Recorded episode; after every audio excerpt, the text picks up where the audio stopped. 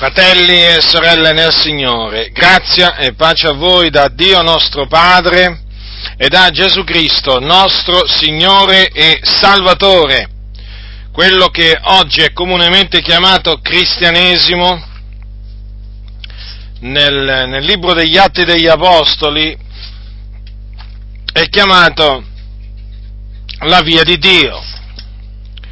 Ora, la via di Dio ha avuto un inizio. In altre parole, l'iniziatore del cristianesimo, il fondatore del cristianesimo, c'è stato. Non è che il cristianesimo è uscito fuori così, senza avere un principio, senza avere un iniziatore. E noi sappiamo che colui che ha creato la via di Dio è Gesù Cristo, il figlio di Dio, l'unigenito venuto da presso al Padre. È Lui. Quindi dobbiamo domandarci se lui è colui che ha dato vita al cristianesimo, dobbiamo domandarci in che maniera è nato il cristianesimo, cioè con quale messaggio Gesù Cristo fece dei discepoli, perché noi sappiamo che Gesù fece dei discepoli, fece molti discepoli. E quindi ci furono molti giudei che ai giorni di Gesù diventarono discepoli di Gesù. Ma quale era il messaggio che Gesù rivolgeva alle turbe e che questi discepoli accettarono, cioè che queste persone accettarono diventando dunque discepoli di Gesù. Questo è fondamentale, fratelli del Signore, perché è in questa maniera che si diventa discepoli di Cristo Gesù o cristiani.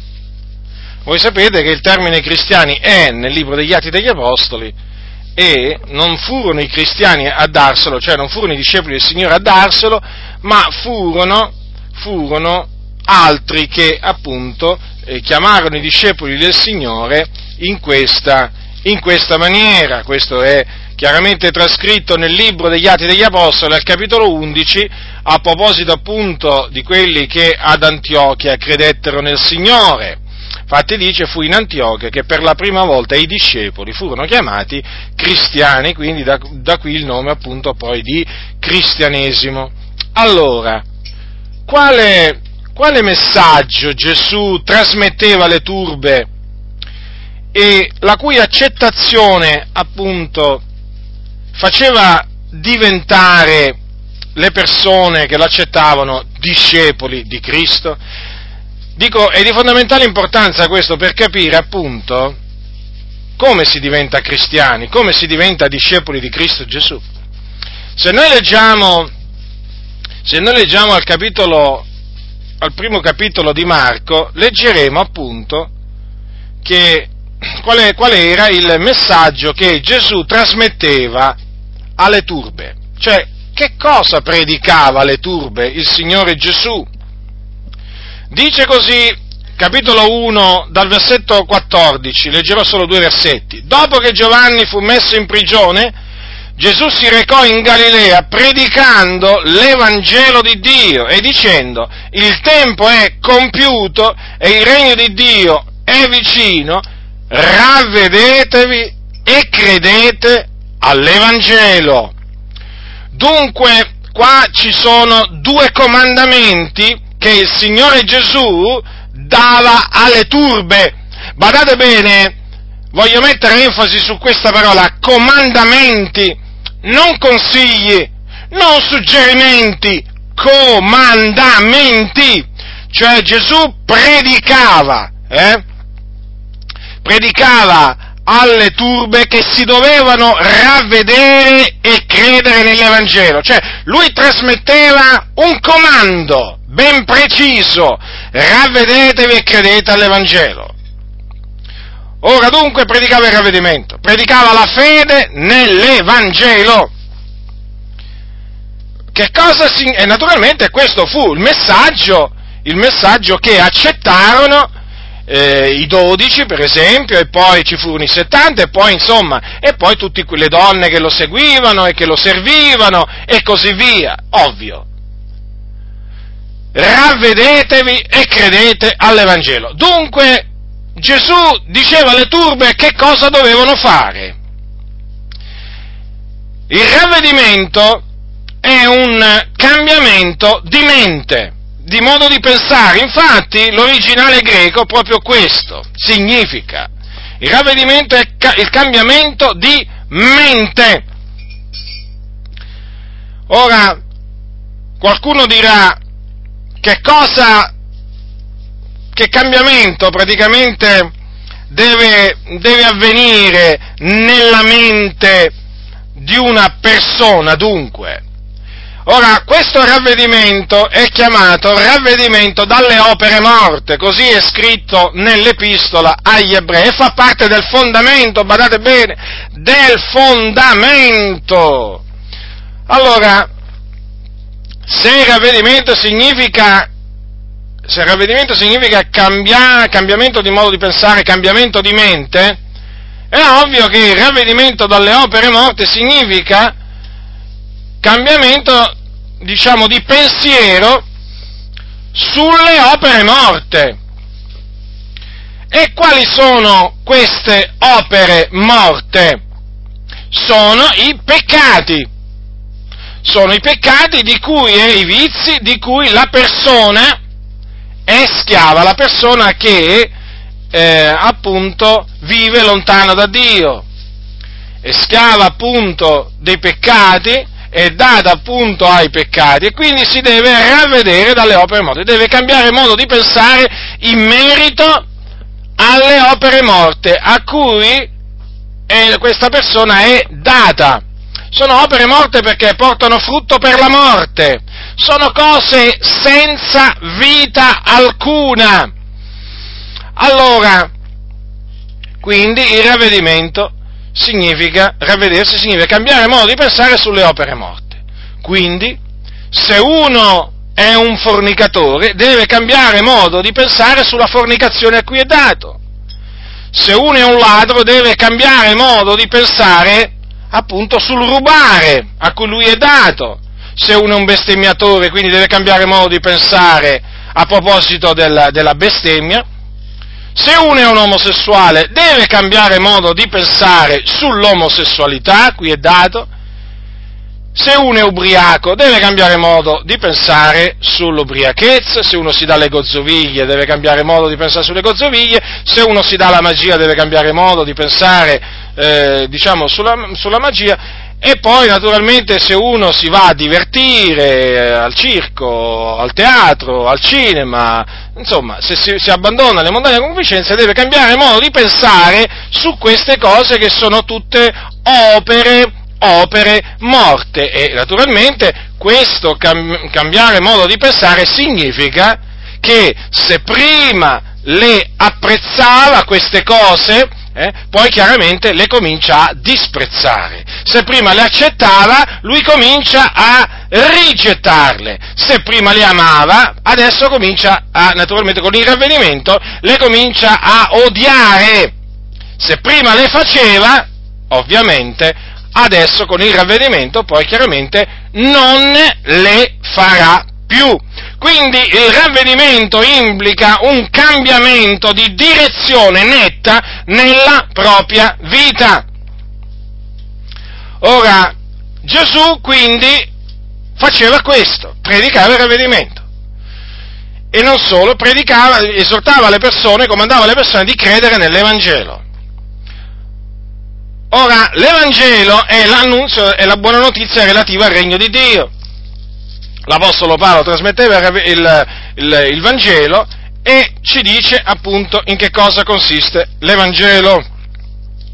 Lui ricevette l'Evangelo da, l'Apostolo Paolo ricevette l'Evangelo per rivelazione, voi lo sapete per rivelazione di Cristo, e come l'aveva ricevuto così lo trasmetteva, poiché avevo prima di tutto trasmesso, dice ai santi di Corinto, come l'ho ricevuto anch'io che Cristo è morto per i nostri peccati, secondo le scritture, che fu seppellito, che risuscitò il terzo giorno, secondo le scritture, che apparve a Ceva, poi ai dodici, poi apparve a più di 500 fratelli in una volta, dei quali la maggior parte rimane ancora in vita e alcuni sono morti, poi apparve a Giacomo, poi a tutti gli apostoli e ultimo di tutti apparve anche a me, come all'aborto, perché io sono il minimo degli apostoli, non sono degno di essere chiamato apostolo perché ho perseguitato la Chiesa di Dio.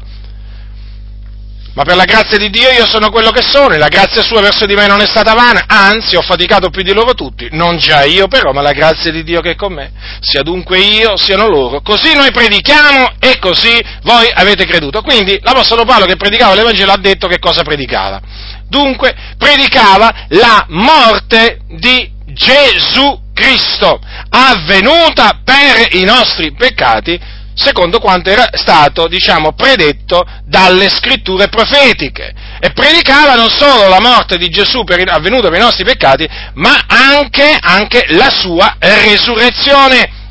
Ora, qualcuno potrebbe dire, ma Gesù come poteva annunciare la sua morte e la resurrezione ancora se eh, non, era, non erano avvenute? Beh, Gesù ne parlò.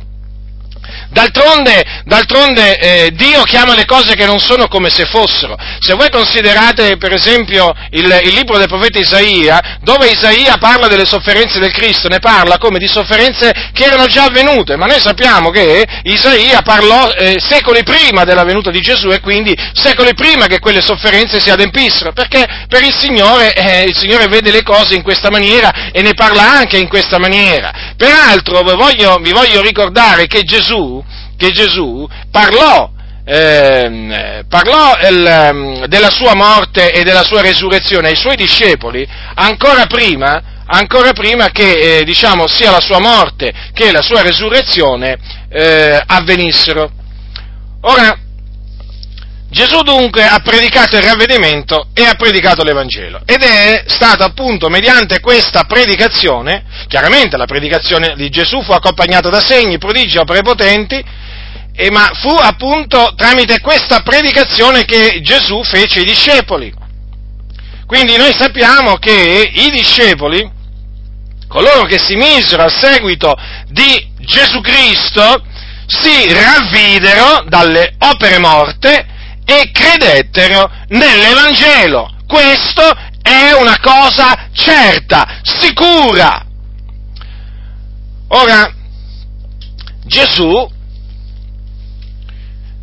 ha lasciato detto ai suoi che bisogna predicare il ravvedimento e naturalmente bisogna predicare l'Evangelo. Infatti quello che ha fatto Gesù poi è stato seguito, l'esempio di Gesù è stato seguito dagli apostoli. D'altronde Gesù prima di essere assunto in cielo aveva detto, così è scritto che il Cristo soffrirebbe e risusciterebbe dai morti e il terzo giorno, il terzo giorno, e che nel suo nome si predicherebbe ravvedimento e remissione dei peccati a tutte le genti, cominciando da Gerusalemme. Vedete dunque, Gesù ha comandato che si predichi mm, ha comandato che si predichi il ravvedimento, ha, pre, ha, ha comandato anche eh, ai suoi di predicare l'Evangelo. Vi ricordate infatti, alla fine, del capit- alla fine del, mm, del, dell'Evangelo scritto da Marco c'è scritto che Gesù disse loro, disse loro andate per tutto il mondo e predicate l'Evangelo ad ogni creatura. Dunque, ehm, bisogna predicare il ravvedimento e l'Evangelo. Quale deve essere dunque il messaggio da trasmettere oggi come Chiesa? Qual è il messaggio che la Chiesa di Cristo deve trasmettere al mondo? Lo stesso messaggio che il fondatore della Chiesa, il capo della Chiesa, trasmise a quelli della sua generazione. Ravvedetevi e credete all'Evangelo. Questo appunto fu quello che eh, fecero gli apostoli. Predicarono il ravvedimento e predicarono la fede nel Vangelo. Questo fu il messaggio che loro rivolsero ai peccatori, ai peccatori. E a conferma di ciò vi voglio leggere alcune parole che sono scritte nel libro degli Atti degli Apostoli, fanno parte di un, di un discorso che l'Apostolo Paolo fece agli anziani della Chiesa, che lui da Mileto mandò ad Efeso a far chiamare.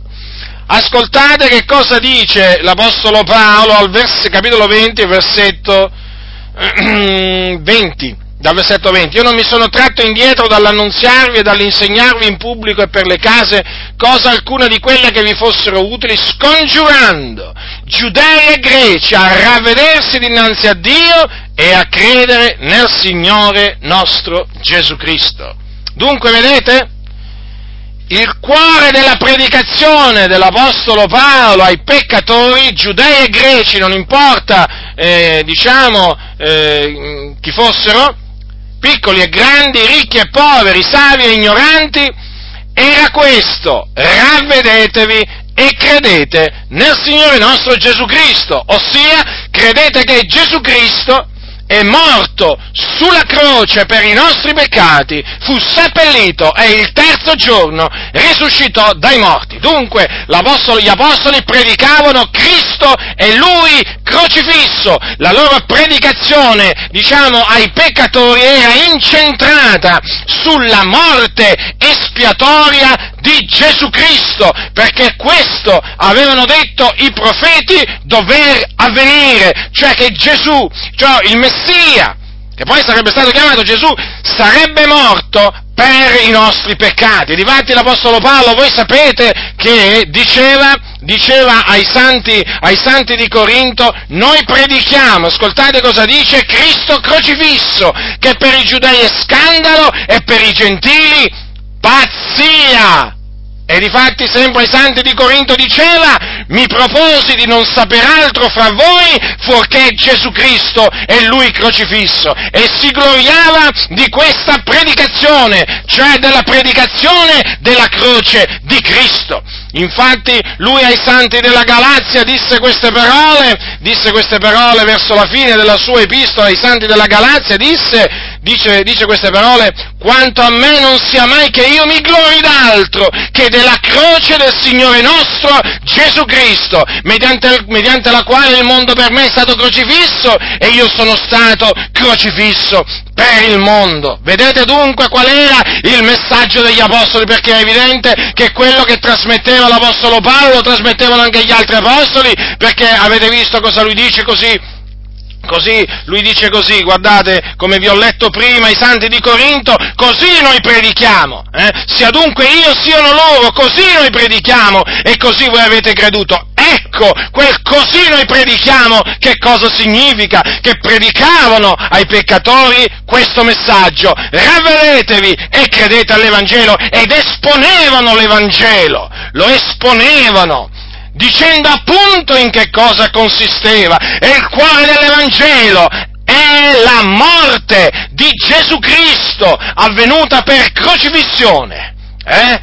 al Golgota vicino a Gerusalemme circa duemila anni fa, la morte espiatoria, perché Dio Padre fece cadere su di lui l'iniquità di noi tutti.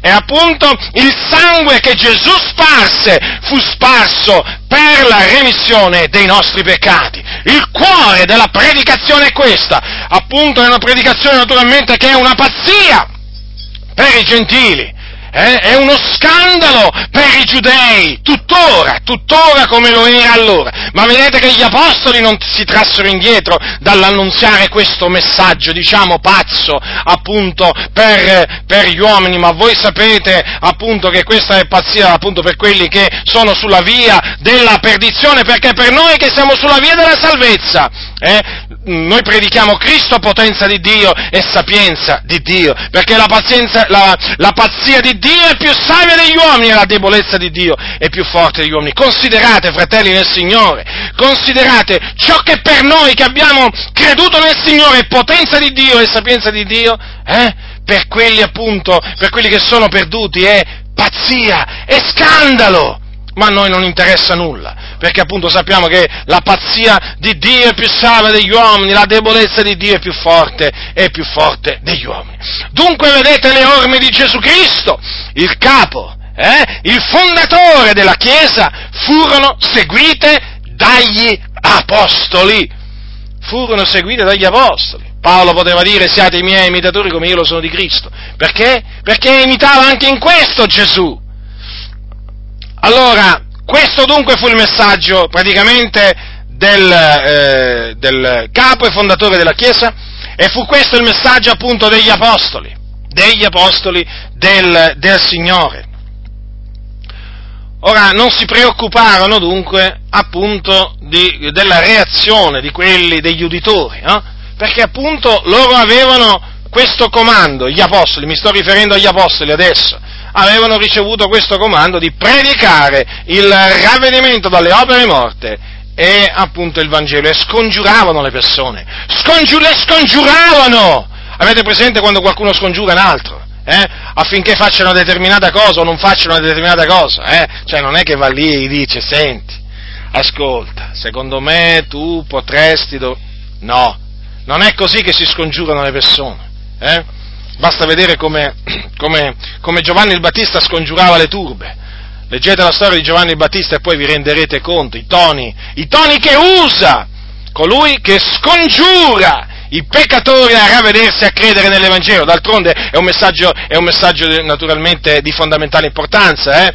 quello del ravvedimento e del, diciamo, associato all'Evangelo, perché ne va, ne va l'eternità degli uditori. Eh? Perché voi sapete che la scrittura dice che se non vi ravvedete tutti similmente perirete, la scrittura dice che chi avrà creduto e sarà stato battezzato sarà salvato, ma chi non avrà creduto sarà condannato. Pensate cosa dice la Sacra Scrittura. Quindi è importante questo messaggio. È importante sì. È l'unico messaggio che può salvare il peccatore dall'errore della sua via. L'unico messaggio, infatti, è potenza di Dio per la salvezza di ognuno che crede. Allora, ravvedimento, predicazione del ravvedimento e predicazione di Cristo e lui crocifisso con naturalmente la sua, la sua resurrezione. Naturalmente la crocifissione di Gesù è avvenuta per i nostri peccati, la sua resurrezione è venuta a cagione della nostra giustificazione. Questo è il messaggio appunto che gli apostoli, quindi diciamo nella Chiesa primitiva, trasmettevano, trasmettevano ai peccatori. Quindi quando si parla di cristianesimo, dobbiamo tenere presente questo, che nacque appunto mediante la predicazione del ravvedimento eh, e dell'Evangelo, dell'Evangelo. Questo, fratelli, è da tenere proprio sempre davanti ai, propri, ai, ai nostri occhi, sempre, sempre, sempre. Ora, non solo predicarono il ravvedimento, eh, l'Evangelo, ma predicarono anche l'ira di Dio. Predica, Gesù predicò l'ira di Dio. Anche lui, sì, sia Gesù che gli apostoli. Predicarono l'ira di Dio contro i peccatori impenitenti, cioè contro coloro che rifiutavano di ravvedersi. Infatti, a proposito di Gesù vorrei ricordarvi, fratelli, quello che lui disse alle città, a quelle città nelle quali lui aveva fatto la maggior parte delle, delle opere potenti e che non si erano ravvedute. Considerate un po' voi. Avevano visto le opere potenti compiute da Gesù, ma non avevano voluto ravvedersi. Questo è scritto al capitolo 11 di Matteo, ascoltate. Ascoltate in che maniera il Signore Gesù predicò l'ira di Dio contro appunto coloro che non si ravvedevano. Allora egli prese a rimproverare le città nelle quali era stata fatta la maggior parte delle sue opere potenti, perché non si erano ravvedute. Guai a te, Corazin, guai a te, Bezzaida, perché se in Tiro e Sidone fossero state fatte le opere potenti compiute fra voi, già da gran tempo si sarebbero pentite con cilicio e cenere, però vi dichiaro che nel giorno del giudizio la sorte di Tiro e di Sidone sarà più tollerabile della vostra. E tu, o Capernaum, sarai tu forse innalzata fino al cielo? No, tu scenderai fino nell'Ades, perché se in Sodoma fossero state fatte le opere potenti compiute in te, ella sarebbe durata fino ad oggi, e però io lo dichiaro, nel giorno del giudizio la sorte del paese di Sodoma sarà più tollerabile della tua. Quindi non solo, prendo, adesso, prendo naturalmente in considerazione Capernaum, che era appunto chiamata la sua città, non solo, il Signore disse eh, dove sarebbe scesa Capernaum, eh, gli abitanti di Capernaum, nell'Ades. Eh, pensate un po' voi, nell'Ades, nel soggiorno dei morti, dove c'è un fuoco non attizzato da mano d'uomo e dove appunto coloro che vi scendono piangono e stridono i denti del continuo. Quindi perché gli abitanti di Capernaum non si erano ravveduti. Vedete dunque? Vedete dunque a che cosa va incontro? Chi non si ravvede? Eh? Vi rendete conto? È alla luce di quello che dice la scrittura. Cosa, cosa succede a coloro che non si ravvedono? Eh, vanno nell'Ades all'inferno quindi, perché la parola Hades, il termine greco Hades è stato tradotto anche con inferno, comunque è il soggiorno dei morti, dove appunto scendono gli empi, dove scendono coloro, le anime di coloro che muoiono nei loro peccati. Eh? E poi non solo, il Signore annunziò anche quello che sarebbe accaduto a Capernaum nel giorno del giudizio e quindi annunziò pure il giudizio a venire. Io lo dichiaro, ha detto Gesù, nel giorno del giudizio la sorte del paese di Sodoma sarà più tollerabile della tua. Stava parlando agli abitanti di Capernaum qua, eh? si stava riferendo a loro, a loro che non avevano voluto ravvedersi. Quindi anche il giudizio, anche il giudizio di Dio a venire, quindi l'ira di Dio contro coloro appunto che rifiutarono di ravvedersi. Qualcuno dirà, ma come? Dio è amore Dio amore, non sapevo che Gesù aveva parlato in questa maniera, certo, non lo sapevi perché appunto non ti è stato mai detto, eh? e tu, per colpa tua naturalmente, non l'hai mai letto, perché c'è anche questo da dire, ci sono dei fratelli che dicono, ma sai, non me l'aveva detto mai nessuno, eh, ho capito, magari non te l'aveva detto mai nessun, nessun pastore, però nella Bibbia queste cose sto, sono scritte, eh? Sono scritte da molto tempo, peraltro, eh? non è che le ho scritte io l'altro giorno, eh? queste cose sono scritte veramente da secoli, ma oggi la Chiesa di Dio cosa fa? Legge i manuali delle scuole domenicali,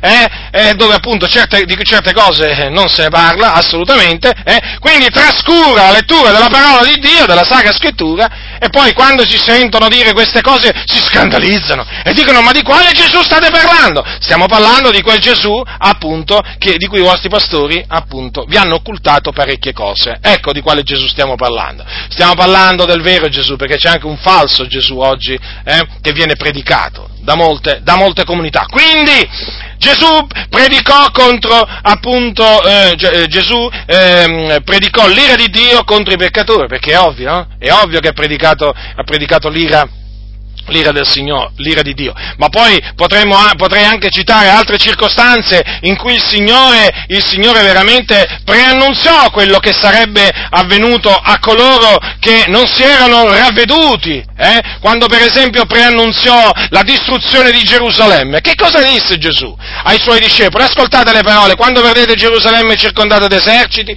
sappiate allora che la sua desolazione è vicina. Allora quelli che sono in Giudea fuggono ai monti e quelli che sono nella città se ne partono e quelli che sono per la campagna non entrino in lei, perché quelli sono giorni di vendetta, affinché tutte le cose che sono scritte siano adempite. Guai alle donne che saranno incinte e a quelle che latteranno in quei giorni, perché ci, vi sarà gran distretta nel paese ed ira su questo popolo. E cadranno sotto il taglio della spada e saranno menati in cattività fra tutte le genti. E Gerusalemme sarà calpestata dai gentili finché i tempi dei gentili siano compiuti Ascoltate, fratelli del Signore, ascoltate quello che ha detto il Maestro. Vi sarà gran distretta nel paese ed ira su questo popolo. Quale ira? Quale ira? Vi domando, quale ira? Ma l'ira di Dio è ovvio, perché l'ira di Dio si rivela dal cielo, come dirà l'Apostolo Paolo, perché anche l'Apostolo Paolo predicava l'ira di Dio contro i peccatori, perché seguiva le orme di Gesù, del Maestro. L'ira di Dio si rivela dal cielo contro ogni impietà ed ingiustizia degli uomini, che soffocano la verità con l'ingiustizia. E potrei prendere pure quando Gesù riprese gli scribi e farisei, e gli preannunziò quello che sarebbe avvenuto loro. Ah, il Signore, il Signore sì, annunziò, annunziò veramente l'ira di Dio contro coloro che si ostinavano si ostinavano e non volevano ravvedersi, non volevano credere nell'Evangelo della grazia di Dio. Quindi vedete che Gesù non cercava il plauso degli uomini, Gesù non cercava di piacere agli uomini, come d'altronde neppure gli apostoli. Infatti pure gli apostoli, infatti pure gli apostoli predicavano, predicavano l'ira di Dio. In altre parole, certo, predicavano agli uomini che si dovevano ravvedere, predicavano l'Evangelo e quindi la morte espiatoria di Gesù e quindi la sua resurrezione, manifestazione naturalmente dell'amore di Dio, ma avvertivano i peccatori, avvertivano i peccatori di quello a cui sarebbero andati incontro eh, se non si fossero ravveduti e non avessero creduto nell'Evangelo. Fratelli del Signore, questa la verità. Lo so che ad alcuni dà fastidio, lo so che eh, alcuni cominciano a digrignare i denti, lo so che alcuni si cominciano a turare le orecchie, eh? ma noi naturalmente a noi non interessa, a noi non interessa perché noi predichiamo quello che il Signore ha comandato che deve essere predicato. Vi stavo dicendo dell'Apostolo Paolo. L'Apostolo Paolo un giorno, mm, mentre era appunto in catene, a motivo di Cristo, era stato arrestato a Gerusalemme e praticamente cosa è successo? È successo che il governatore di allora, che si chiamava il governatore Felice, Felice lo chiamò lo chiamò e l'ascoltò circa la fede in Cristo Gesù. Questo è scritto nel capitolo 24 degli Atti degli Apostoli. Ascoltate cosa c'è scritto. Ma ragionando Paolo di giustizia, di temperanza e del giudizio a venire, felice tutto spaventato, replicò, per ora vattene e quando ne troverò l'opportunità ti manderò a chiamare. Mm? Mi sono spesso domandato, ma ne avrà avuto, diciamo, avrà trovato l'opportunità di mandarlo a chiamare di nuovo a Paolo? Non sappiamo. Non sappiamo. Comunque una cosa, diciamo, sappiamo, eh? anzi più di una cosa, comunque, questa la sappiamo, eh? che Paolo, che Paolo, badate bene, allora fu chiamato, fu chiamato da Felice perché Felice ascoltò circa la fede in Cristo Gesù. Allora, fu chiamato quindi, no? Quindi non è che Paolo si autoinvitò, eh? e come poteva. Allora, Felice chiaramente lo fece chiamare e Paolo quando si presentò davanti al governatore, quindi davanti a questa autorità, di che cosa gli parlò? Di giustizia, di temperanza e del giudizio a venire. Giudizio a venire. Contro chi? Contro gli empi. Contro gli empi. Dunque, felice. Che fece? Si spaventò. Qui non è che c'è scritto che si, si ravvide, eh? No, no, questo si spaventò e lo mandò via l'Apostolo Paolo. Immaginate un po' voi, questo si è spaventato, quel governatore, eh? quel governatore si è così spaventato proprio che l'ha mandato subito via. Eh? Sapete con, quante volte mi è successo che parlando con delle persone, appena ho cominciato a parlare del giudizio a venire, veramente hanno cominciato veramente a, praticamente a fare segni scaramantici di ogni genere, mi hanno anche praticamente fatto segno di andarmene via, o se, no, se, non mi hanno mandato via se ne sono andati via loro praticamente, se non sono riusciti a mandarmi via se ne sono andati via loro. Perché? Perché il peccatore è preso da spavento quando tu gli annunzi il giudizio avvenire. Ora, è ovvio, è ovvio che eh, Paolo eh, annunziò anche a Felice il ravvedimento, la fede in Cristo Gesù, ma vedete, e quindi l'Evangelo, ma gli annunziò pure il giudizio a venire. Seguiva le orme di Gesù, seguiva le orme di Gesù. Ora, un'altra cosa eh, diciamo, facente parte della via di Dio, del cristianesimo, è naturalmente l'insegnamento. L'insegnamento. un insegnamento naturalmente anche questo ordinato, ordinato da Gesù. Ma che cosa bisogna insegnare a coloro appunto che si ravvedono e credono eh, nell'Evangelo? Gesù l'ha detto. Gesù l'ha detto, fratelli nel Signore, è scritto alla fine del capitolo 28 di Matteo, dice così, dice, ogni potestà mi è stata data in cielo e sulla terra, andate dunque a ammaestrate tutti i popoli, battezzandoli nel nome del Padre, del Figliolo e dello Spirito Santo, insegnando loro ad osservare tutte quante le cose che vi ho comandate. Badate, tutte quante, non è che ce ne sono alcune che appunto non vanno insegnate, tutte quante vanno insegnate. Allora, insegnando loro ad osservare tutte quante le cose che vi ho comandate.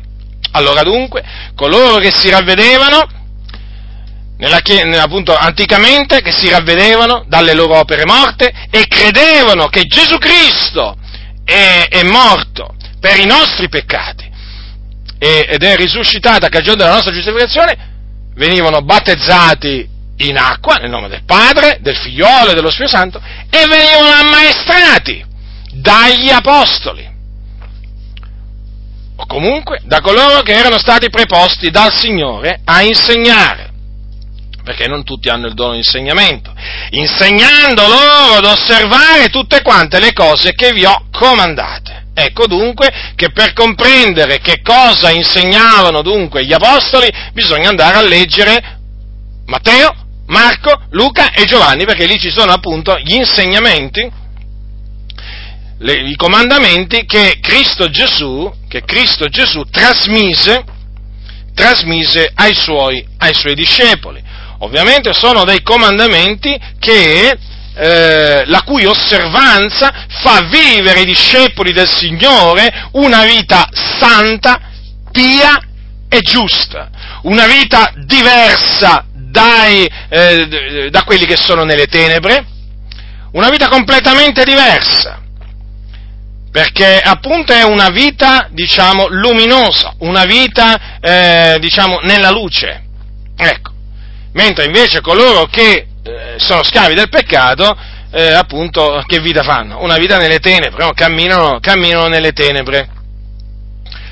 Ora, e gli apostoli, gli apostoli, gli apostoli hanno anche in questo caso osservato, osservato questo comandamento, sono, hanno seguito le orme, le orme di Gesù, perché come Gesù insegnò, quello che insegnò Gesù, lo insegnò perché eh, fu quello che il Padre gli aveva ordinato di insegnare, ecco che appunto gli apostoli insegnarono quello che Cristo insegnò loro. Quindi ai santi antichi gli apostoli, eh, diciamo, insegnavano, trasmettevano appunto l'insegnamento di Cristo o la dottrina, la dottrina di Dio.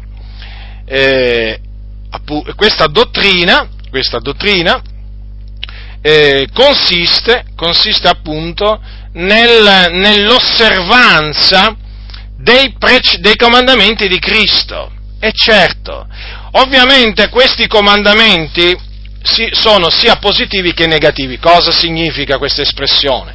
Ci sono dei comandamenti in cui appunto il Signore comanda di fare certe cose.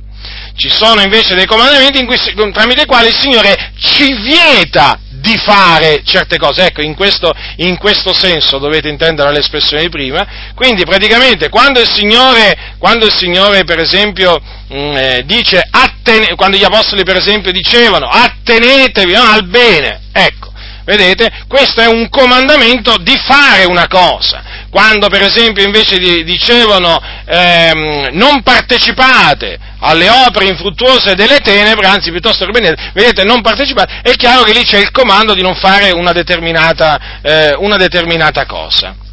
E naturalmente tutto questo per portare frutto alla gloria di Dio, cioè praticamente, praticamente per la nostra santificazione, per la santificazione degli eletti. Infatti dice, essendo stati affrancati dal peccato e fatti servi a Dio, voi avete per frutto la vostra santificazione e per fine la vita eterna.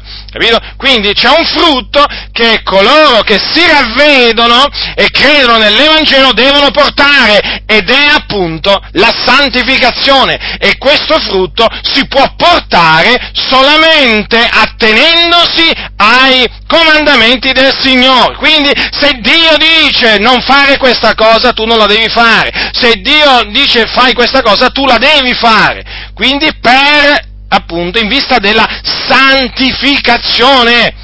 Questi sono i frutti degni di ravvedimento, del ravvedimento. Sono praticamente le opere degne del ravvedimento che devono fare tutti coloro che, essendo stati chiamati al ravvedimento, ubbidiscono al comando di ravvedersi. Già, perché gli apostoli naturalmente Gesù prima, ma è ovvio, e poi gli apostoli predicavano appunto alle persone di fare opere degne del ravvedimento, eh? perché il ravvedimento deve essere seguito da delle opere, opere, fatti chiari, che devono manifestare questo, eh, eh, che devono manifestare, che manifestano esteriormente il cambiamento che c'è stato a livello mentale, cioè il cambiamento di modo di pensare, eh, si vede, si vede nella condotta. E il fornicatore quindi smette di fornicare, quindi il convivente, chi convive eh, si separa immediatamente per cessare di fornicare contro il, contro, appunto, eh, di peccare contro il proprio corpo, perché fornica, chi, fornica, chi commette fornicazioni pecca contro il proprio corpo, e quindi, e quindi chi rubava si ravvede e smette di rubare, chi bestemmiava eh, smette di bestemmiare. È ovvio, fratelli del Signore. È così chi praticava la magia, non importa se bianca o nera, sempre magia si, si, diciamo, si tratta, smette di praticare ogni forma di magia. Eh?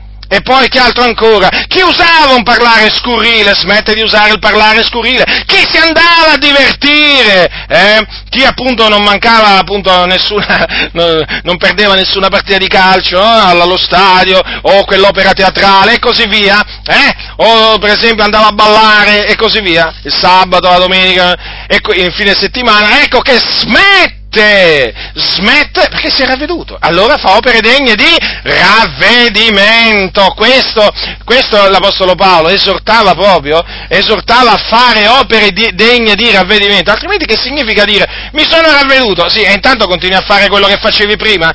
Quindi chi fumava? Chi fumava che deve fare? Deve continuare a fumare? Ma sì, una sigaretta ogni tanto, dicono i preti. Basta non esagerare, i preti dicono, eh, però anche alcuni pastori. Eh. Mi ricordo alcuni anni fa su un, eh, su un giornale un pastore Battista disse, vabbè ma non è peccato, fumare una sigaretta dopo il caffè o comunque dopo, dopo aver pranzato, vuoi una sigaretta ogni tanto, no? È come dire, un po' di veleno ogni tanto ce lo si può pure prendere, no? Come dire, ogni tanto una parolaccia, vabbè, la possiamo dire, ogni tanto possiamo rubare a qualcuno, ogni tanto, eh, possiamo, insomma, attenzione fratelli del Signore, eh? Allora, è ovvio, le opere degne del ravvedimento indicano che c'è stato un ravvedimento, perché sono degne, capito? Non sono indegne eh, sono degne. Comprendete? Il ravvedimento e le opere degne del ravvedimento camminano assieme. Queste opere degne del ravvedimento sono il frutto che si porta per la propria santificazione. Eh, e quindi sono, sono importanti i precetti di Dio. E certo, sono importanti e come se sono, se sono, importanti? Perché indirizzano la Chiesa sul cammino santo, sulla via santa. Spingono la Chiesa nella direzione giusta che è quella della santificazione, perché questa è la volontà di Dio, dice l'Apostolo Paolo ai santi di Tessalonica, la vostra santificazione. Eh, questa è la volontà di Dio, che vi santificate, che vi asteniate dalla fornicazione, che ciascuno di voi sappia possedere il proprio corpo in santità ed onore, non dandosi a passioni di concupiscenza, come fanno i pagani i quali non conoscono il Dio, e che nessuno soverchi il fratello né lo sfrutti negli affari, perché il Signore è un vendicatore in tutte, in tutte queste cose, siccome anche vi abbiamo innanzi detto e protestato, poiché Dio ci ha chiamati non a impurità, ma a santificazione. Dunque, vedete fratelli nel Signore, lo vedete? Eh? È così importante la santificazione che senza di essa nessuno vedrà il Signore, dice la parola di Dio, senza di essa nessuno vedrà il Signore. Quindi il comando qual è? Siate santi. Già, perché Dio è santo. E questo naturalmente essere santi significa che bisogna fare quello che Dio comanda e non bisogna fare quello che Dio comanda, ovviamente, perché se Dio ti dice non rubare, tu non devi rubare. Ecco, perché rubare è peccato come non, è vietato, come, come anche mentire è peccato. Se prima eri uno che prendeva piacere a dire le menzogne, adesso non le devi dire, nemmeno per scherzo. Nemmeno per scherzo non, non esistono bugie bianche. Voi sapete che ormai questa, questa distinzione no? ormai, ormai, è penetrata un po' dappertutto nelle chiese. Allora, nel mondo c'è la magia bianca e la magia nera. Hm? Vedete un po' il diavolo che cosa è scogitato? No? Per attirare le persone nella magia nera praticamente ha escogitato la magia bianca, il termine magia bianca, ma sempre di magia si tratta, di un'opera, di un'opera diabolica, di un'opera del diavolo. Ecco, nella Chiesa che cosa è escogitata? La bugia bianca, ma cosa vuoi fratello, dai? Ogni tanto una bugia proprio quando è necessaria è necessaria. Dicono quando ci vuole ci vuole. No, no, no, no, no. Quando ci vuole la menzogna non bisogna dirla. Ecco, quello, è questo quello che dice la Sacra Scrittura. Eh, lo so, il mondo dice quando ci vuole ogni tanto cosa vuoi fare? Cosa vuoi fare? Te lo dice il Signore cosa devi fare. E cosa vuole il Signore che tu faccia? Non mentite gli uni gli altri! Ecco, cosa dice la Sacra Scrittura. Dunque, vedete che Gesù Cristo, prima, gli Apostoli poi, hanno trasmesso dei comandamenti tramite la cui osservanza hm, i discepoli del Signore si santificavano. E ancora oggi ovviamente si santificano, perché i precetti sono rimasti invariati, in, lo so, lo so che per molti naturalmente, no, vabbè, questo bisogna, bisogna, vedere, sai, al tempo c'era questo, c'era quest'altro, sai com'è la cultura del tempo, sappiamo benissimo, no? sappiamo benissimo che cosa dicono i ribelli, comunque i comandamenti del Signore non sono cambiati, son, non sono cambiati e per cui vanno, vanno osservati, guai a coloro, guai a coloro, guai a coloro che pensano di indurre i credenti a trasgredire i comandamenti del Signore, male gli incoglierà, questo dice la Bibbia, eh? Fratelli del Signore, badate bene che quelli che inducono i giusti a battere, una, a battere un sentiero storto, eh? Attenzione, eh? Perché l'ira di Dio piomberà su di loro. I giusti devono essere esortati e incitati a camminare per sentieri giusti e diritti, non per sentieri storti. Dunque, questa la via di Dio per, per sommi capi, ovviamente, per sommi capi. Voi capite bene che la via di Dio consiste, consiste in un messaggio che è veramente eh, in un messaggio che il mondo non può accettare. Il mondo non può accettare un messaggio così. Il mondo non può accettare questo messaggio, perché il mondo è un mondo di tenebre, che giace tutto quanto nel maligno, sotto la potestà di Satana. Come fa a accettare appunto un messaggio del genere? Mm? È ovvio dunque che da parte del mondo c'è un rigetto verso questo messaggio, sia verso il ravvedimento, ravvedimento, ma oggi non t'azzardare a predicare il ravvedimento. Ma cosa fai, fratello? Ma non lo sai che in Italia c'è la libertà religiosa? No, lo, lo so, lo so, in Italia c'è la libertà religiosa, lo so so anche quale articolo dichiara la libertà religiosa, ma c'è un particolare che appunto costoro hanno dimenticato, che Gesù non era per la libertà religiosa. Infatti predicava il ravvedimento, comandava alle persone cambiate modo di pensare. Invece oggi se tu predichi il ravvedimento sai cosa ti dicono? Ma cosa fai? Ognuno è libero, fratello. Tu non puoi andare a dire alle persone eh, che devono cambiare modo di pensare e devono cominciare a pensarla come la pensi tu, che devono cominciare a credere quello che dici tu a loro di credere. No, c'è la libertà, lo sai, la Costituzione sancisce la libertà religiosa per tutti. Libertà, dicevano appunto quelli della rivoluzione francese, e poi egalité, fraternité, eh? i principi della massoneria, che sono entrati proprio nelle chiese, ma mica per la finestra, sono entrati proprio per la porta, per la porta principale, eh? Sì, infatti sono entrati tramite i pastori. Sì, sì, e uno di questi appunto è il principio della libertà. Ognuno è libero di credere quello che vuole, eh? Per cui tu chi sei che vai a interferire nel credo altrui? Come ti permetti? Vai a dire ravvediti? Eh? Appunto, non puoi, per costoro, per questi massoni, con o senza il grembiule poco importa, no, non puoi, perché nel momento in cui tu vai a predicare il ravvedimento, tu vai a infrangere, praticamente a violare la libertà religiosa altrui.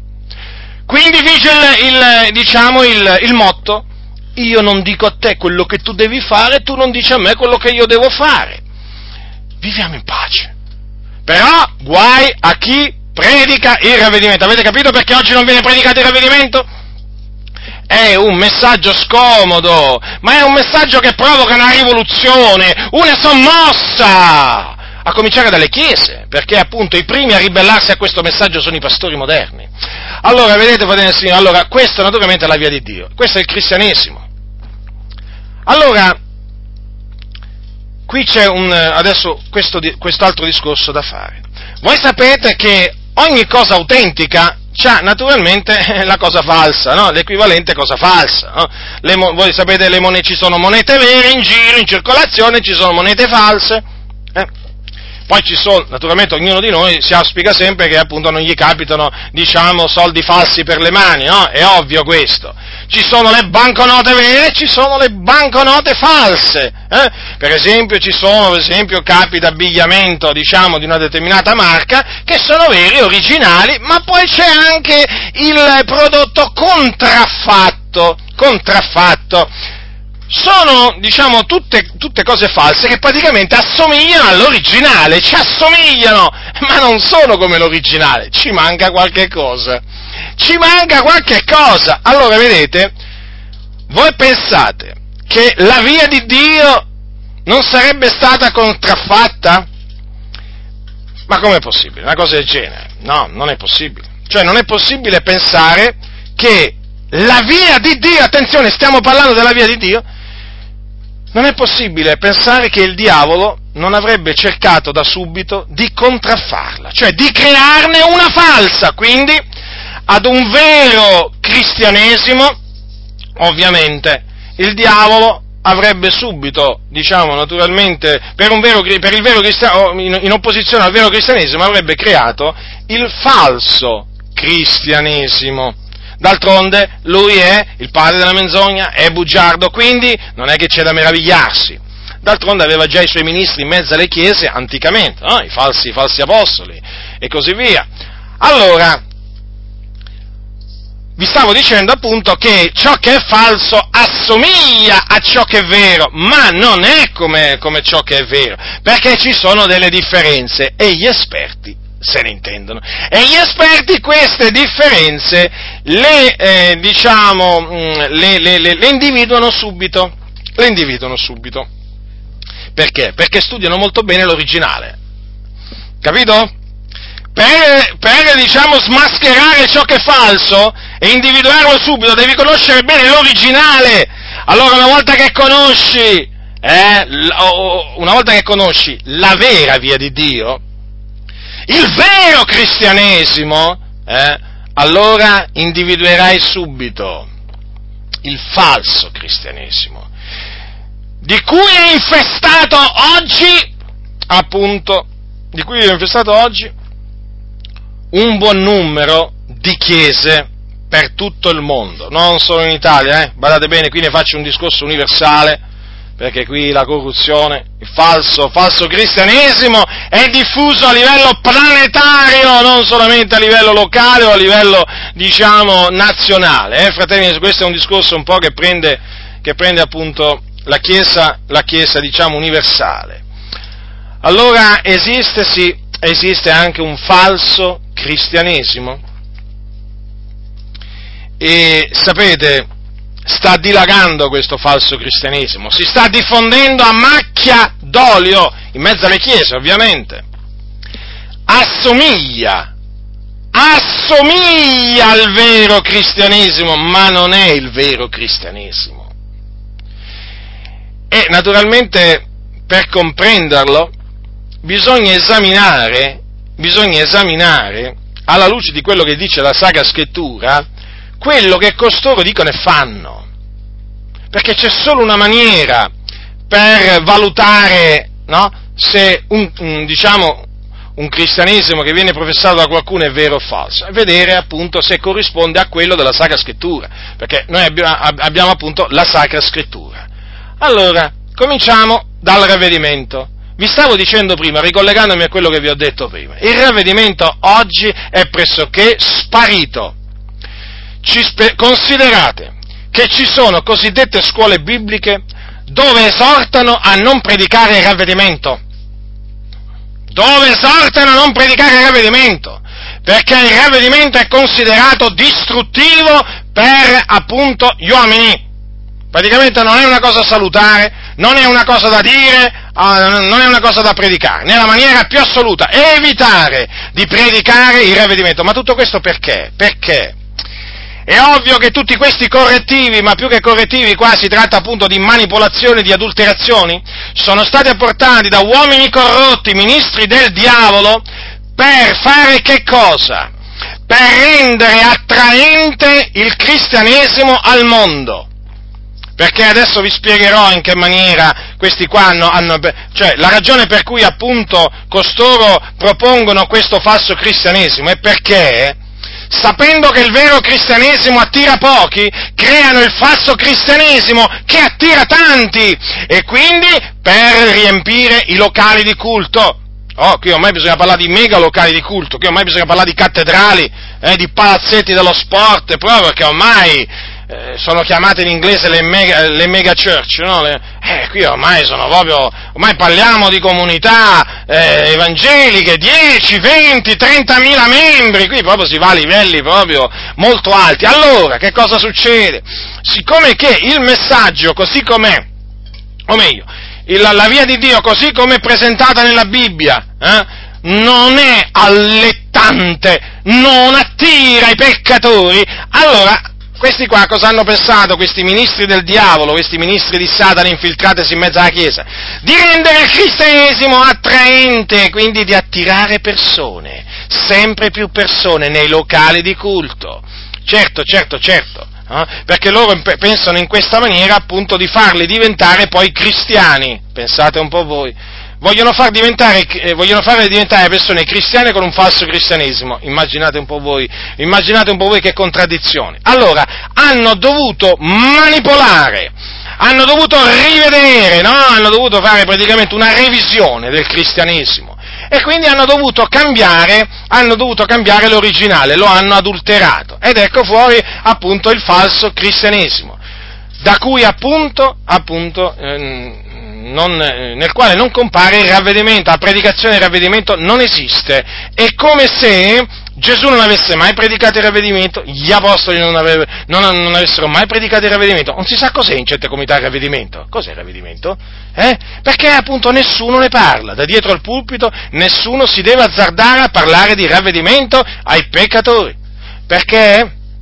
perché appunto il ravvedimento, il ravvedimento, fa sentire le persone peccatori, eh, abbassa la loro autostima. Oh già, oh già, l'autostima! Ma, ma, vedi tu, ma vedi tu, non bisogna abbassare il, diciamo, l'autostima delle persone, gli vai a predicare il ravvedimento, è quello che, che stima di sé potrà avere, eh?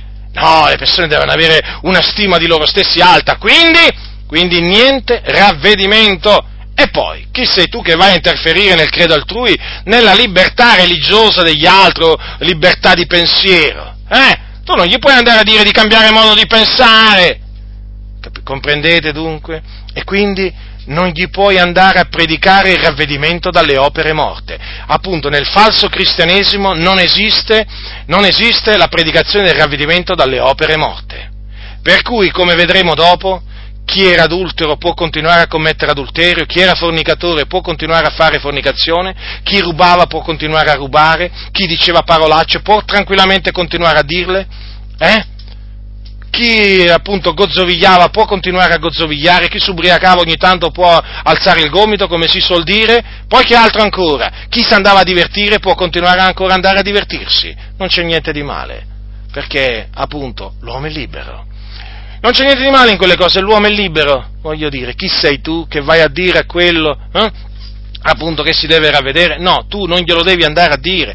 Pensate, Gesù l'ha comandato, gli apostoli lo facevano, eh? ma questi ti ordinano in una maniera o nell'altra di non parlarne. E di fatti, e di fatti qual è la situazione, fratelli del Signore? Che non viene predicato il ravvedimento dal pulpito, non viene predicato. Poi ci vengono a dire a noi, ma pensate a evangelizzare i peccatori, ma noi li stiamo evangelizzando, è quello che non state facendo voi. A questi qua che, che vanno, che vanno in giro a, a portare un messaggio che esclude il ravvedimento, lo esclude. E vi voglio dire anche un'altra cosa, vi voglio dire anche un'altra cosa, manca anche, manca anche una potente predicazione del, di Cristo e Lui crocifisso, chiara e franca. Cioè, quello che voglio dire qual è? È che si sta diffondendo sempre di più l'idea che è meglio evitare è meglio evitare termini come crocifissione, croce, sangue, sofferenze. Comprendete? Morte espiatoria, morte propiziatoria. Queste sono espressioni eh, che, diciamo, ti consigliano, ma è meglio dire che ti ordinano, eh, appunto di evitare. Non devono far parte del linguaggio di un cristiano, soprattutto di uno che predica l'Evangelo. Eh? No, assolutamente. Vedete?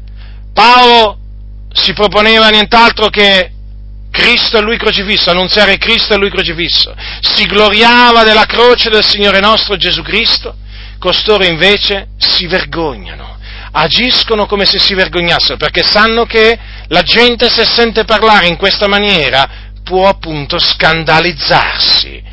Loro ritengono che persino eh, se, comincia, se cominciano a sentire parlare della crocifissione di Gesù, della morte espiatoria di Gesù, alcuni possono scandalizzarsi e poi non si vedono più nel locale di culto.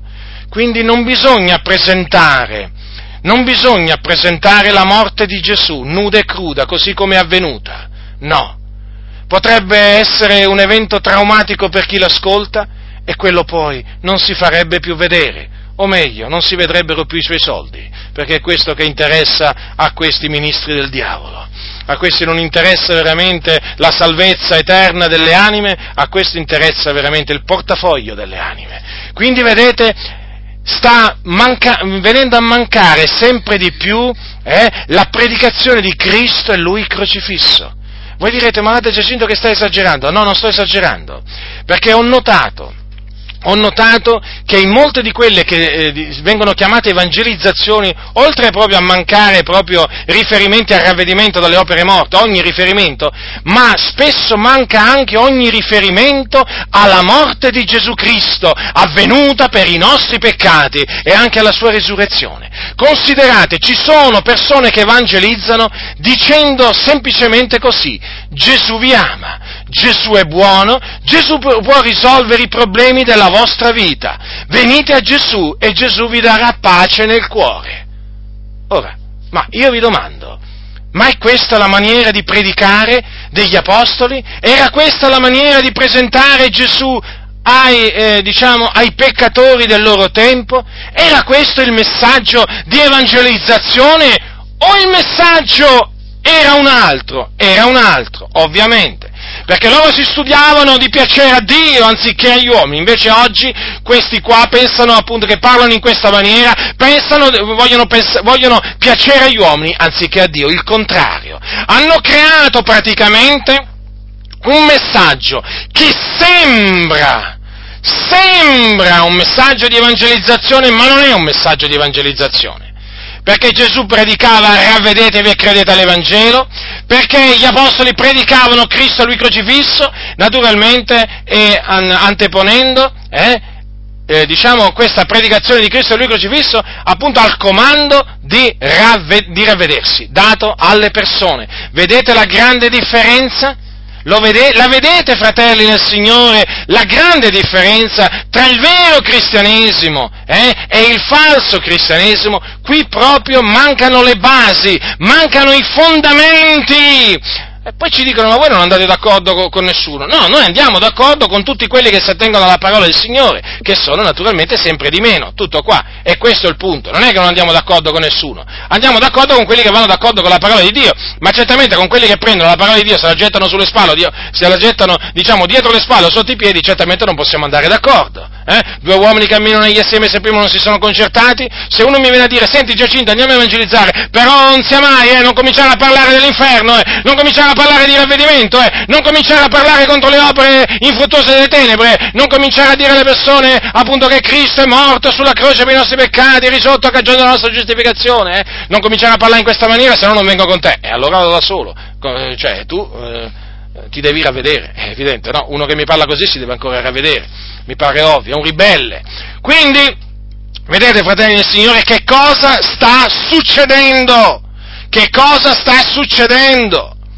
Poi, naturalmente, vedete, il punto, eh, per esempio, per quanto riguarda il, ehm, la, morte, la, morte, espiatoria di Gesù, la morte, diciamo, che Gesù ha subito per crocifissione.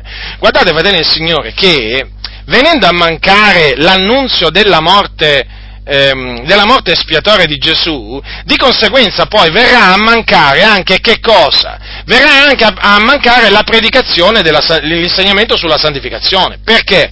Perché sono cose collegate, collegate, tra di loro. Infatti l'Apostolo Paolo, parlando ai santi, di, ai santi di Roma, che cosa gli dice? A un certo punto gli dice che il nostro vecchio uomo è stato crocifisso con lui affinché il corpo del peccato fosse annullato, onde noi non serviamo più al peccato. Vedete dunque che eh, diciamo, astenersi, evitare di parlare della, della, croce del Signore nostro Gesù Cristo, della sua morte per crocifissione, poi equivale poi in un secondo tempo a dover evitare di parlare di questo fatto, molto importante, che il nostro vecchio uomo è stato crocifisso con lui.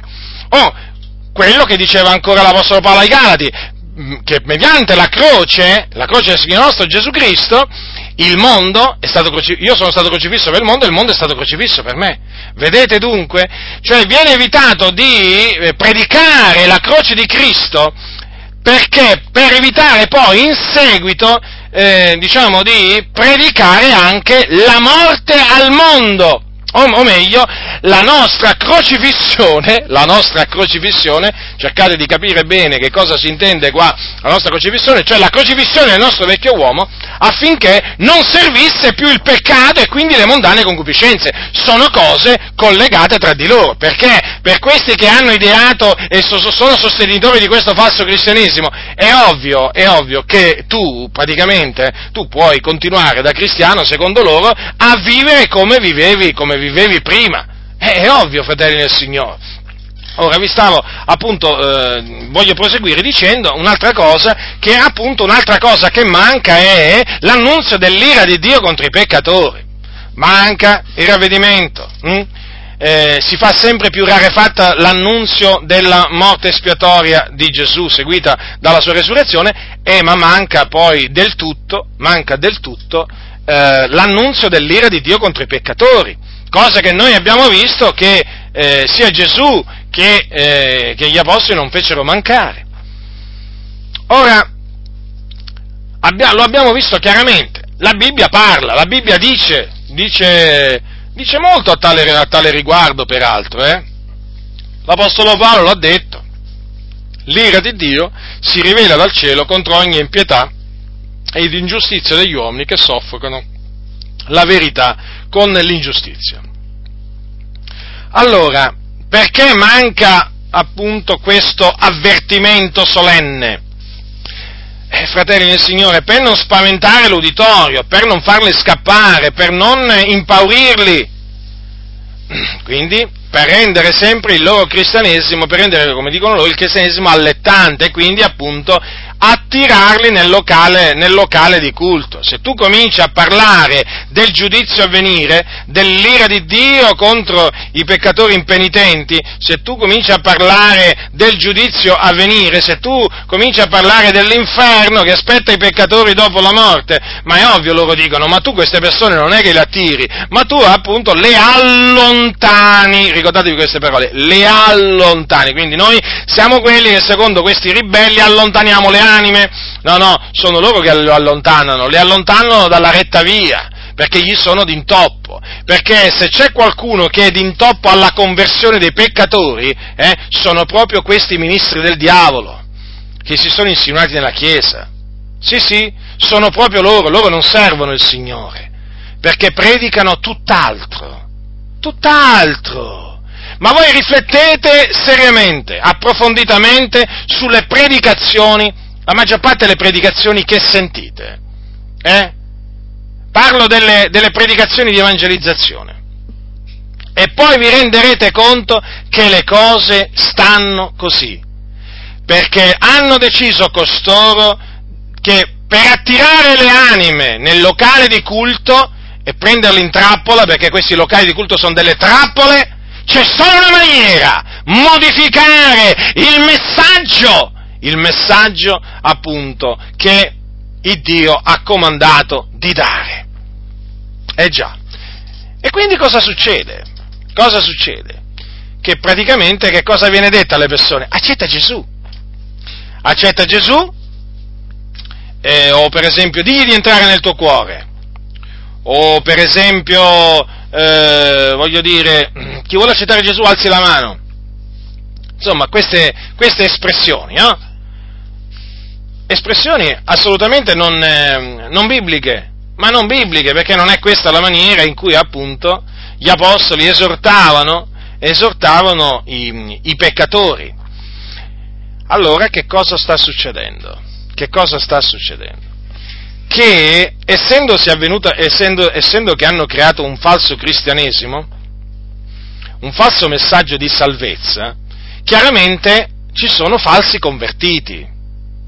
I locali di culto quindi abbondano di persone che, avendo sentito parlare in questa maniera, Gesù ti ama, vieni a Gesù, non devi cambiare niente della tua vita, lui ti accoglie così come sei, che vuoi, pecchiamo tutti, siamo tutti peccatori, ti dicono, praticamente ti fanno capire che puoi continuare proprio tranquillamente a fare quello che facevi prima, basta che vai al loro locale di culto, gli dai la decima e, e non manchi di fare le offerte. È... Allora si vengono a creare dei falsi convertiti, dei falsi cristiani. E praticamente sono persone queste che pensano di essere cristiane. Questo è il dramma, ma non lo sono. Pensano di essersi convertiti, ma non si sono mai convertiti. Perché? Perché appunto il messaggio che gli hanno propinato è un messaggio falso, è un messaggio falso, che praticamente essendo privi del, del, del comandamento di ravvedersi, ha fatto sì che questi non si ravvedessero e rimanessero a fare la, vita, la stessa vita che facevano prima. Sì, sì, la vita da peccatori che facevano prima l'hanno continuata a fare, né più né meno. È ovvio, se non, detto, se non, gli è stato comandato di ravvedersi dalle opere morte, questi le opere morte se le sono tenuti. Comprendete? In altre parole, le opere morte fanno parte ancora del loro bagaglio. Non è che se ne sono sbarazzate, no, fanno parte ancora del loro bagaglio e ci tengono naturalmente, ci tengono particolarmente a queste opere morte. Poi il pastore appunto li, li coccola, quindi, quindi ci sono appunto come, ci sono persone che si dicono cristiane che non si sono mai ravvedute. Com'è possibile questo? Com'è possibile? Ci sono tanti oggi che vengono illusi appunto da questa, da questa falsa predicazione. Eh? E quindi appunto ci sono molti, molti appunto falsi. Falsi cristiani, falsi fratelli. Già, proprio così persone che dicono di essere nella luce ma sono ancora nelle tenebre, persone che hanno creduto in un Gesù diverso dal Gesù di cui parla la Sacra, cui parla la sacra Scrittura, perché poi nella pratica è questo. E quindi questo modo di presentare Gesù è una piaga, fratelli, è una piaga, guardate, è una piaga. È una piaga perché sta produ- questa, questa maniera sbagliata di parlare di Gesù, questa maniera profondamente sbagliata di evangelizzare, sta, provo- ha provocato ormai in tutti questi decenni, in questi ultimi decenni soprattutto, veramente ma dei danni enormi nella Chiesa. Infatti vedete che le chiese sono mondane, vedete che nella Chiesa regna la mondanità, non è che regna la santità, la giustizia, l'amore per la verità, no, regna la mondanità, viene promossa la mondanità, ma certo, ma certo, perché appunto il mondo non è stato crocifisso per costoro e costoro non sono stati crocifissi per il mondo. Eh, e già, e quindi stiamo assistendo appunto proprio a un, eh, diciamo, sempre più spaventoso abbassamento del livello della morale nelle comunità. Oramai, oramai, vengono ammoniti quelli che si santificano, non più quelli appunto che non si santificano, come avveniva una volta. Adesso se ti santifichi, eh, ma comincerai a sentire delle prediche contro i bigotti? Contro i monaci pentecostali, così li chiamano questi ribelli, malvagi. Pensate un po' voi, se ti cominci a santificare, eh, cominci a sentire delle predicazioni contro di te e contro quelli che come te si santificano. Se cominci ad amare la verità e a odiare la menzogna, ma vedrai dal pulpito cosa ti succederà. Ti cominceranno a accusare di sentirti più santo degli altri. Ti cominceranno a dire, cominceranno a dire, qua dentro c'è qualcuno che ti dice fatti più in là che io sono più santo di te. E naturalmente il messaggio è per te, fratello, sorella. Eh sì, perché? Perché hai cominciato a santificarti? Perché hai cominciato, perché hai cominciato a riprovare il male nella tua vita e anche nella vita degli altri. Non ti sei reso colpevole di nessun misfatto, ma questi dietro il pulpito eh, non amano la verità, non amano la santità, non amano la giustizia e quindi i malvagi li trattano come se avessero fatto l'opera dei giusti e i giusti li trattano come se avessero fatto l'opera dei malvagi. Te sei convocato nel consiglio di chiesa. Perché, fratello? Dopo verrai a saperlo. Viene convocato davanti al consiglio di chiesa, prontamente il fratello o la sorella. Potrei sapere per quale ragione? Eh, ma siamo molto preoccupati per te, fratello o sorella nel Signore. E come mai? Come mai siete preoccupati per me? Eh, abbiamo visto che, abbiamo sentito che non vai più al mare abbiamo sentito che non vai più a ballare, che non giochi più, che non giochi più la schedina del Totocalcio, che non guardi più le partite del Napoli. Parlo dico del Napoli perché a Napoli veramente nelle comunità c'è proprio la, la febbre, la febbre del calcio la febbre del calcio, sono tutti impazziti veramente, le chiese, le chiese impazziscono per la squadra del calcio del Napoli, ma veramente, ma vergognatevi. Quindi convocato davanti al consiglio di chiesa perché? Perché si santifica. Ah, per questo. Allora, succedono queste cose, eh? Succe- ma chi ti ha messo in testa queste cose? Ma chi ti ha messo in testa queste cose? Gli dicono poi, no? All'imputato. Ma chi ti ha messo in testa queste cose? Giustamente il fratello dice, me l'ha messo in testa il Signore. Eh, è ovvio, no? Ma chi ci mette in testa eh, di santificarci, di rinunziare all'impietà, alle mondane concupiscenze, se non il Signore? Ma loro non hanno la mente del Signore, hanno la mente del diavolo. Infatti parlano come il diavolo, accusano, accusano i fratelli. Siamo preoccupati, fratello, perché sai, questo è legalismo, questo è bigottismo. Sai, c'è stato qualcuno poi anche che è impazzito, sono capace di dirti pure questo, eh? Ma ti prospettano veramente delle cose impressionanti questa gente malvagia. Stai attento, eh? Perché sai com'è? Si rischia anche di impazzire come? Non lo sapevo che santificandosi appunto si rischia proprio, proprio di, di, di, uscire fuori di sé, proprio di impazzire. Ma stiamo scoprendo veramente delle cose sconcertanti, sconcertanti. D'altronde dietro i pulpiti ci sono dei serpenti.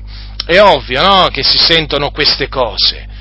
Fratelli nel Signore, se siete stati convocati da un consiglio di chiesa per queste ragioni, perché vi, perché vi santificate, perché procacciate la giustizia, perché amate la verità, non temete, state tranquilli, il Signore è con voi, avete il favore dell'Eterno, sappiate però che costoro, eh, che costoro hanno veramente l'ira di Dio sulla loro testa, questi pastori corrotti, e se non si ravvederanno il Signore, appunto, gli farà veramente sentire, gli farà sentire la verga della sua collera, la verga della sua collera. Vedete dunque, fratelli nel Signore, oggi che cosa sta succedendo nelle chiese che praticamente quelli che si sono veramente convertiti a Cristo, perché vedete anche in queste comunità comunque sia dove viene propagato un falso cristianesimo, Dio rimane sovrano, eh?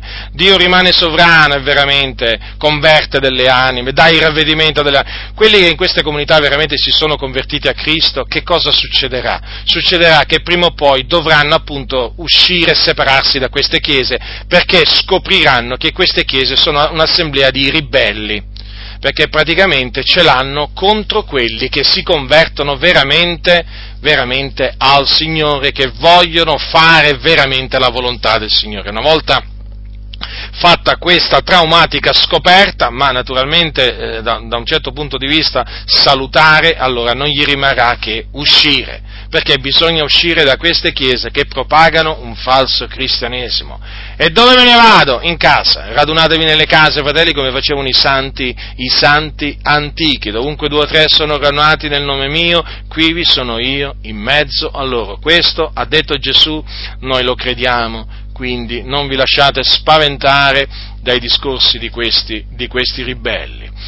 Allora, allora dunque sta succedendo questo, che oramai i locali di culto, questi mega locali di culto, naturalmente in questi locali, mega locali di culto abbondano i falsi convertiti, proprio gli illusi, io li, vorrei, li voglio chiamare così, gli illusi, coloro che si illudono di essere, eh, che si, si, sono illusi di essere diventati dei cristiani ma non sono diventati cristiani e sono rimasti tali e quali come erano. Eh? Sì, alla fine, alla fine è così, alla fine è così.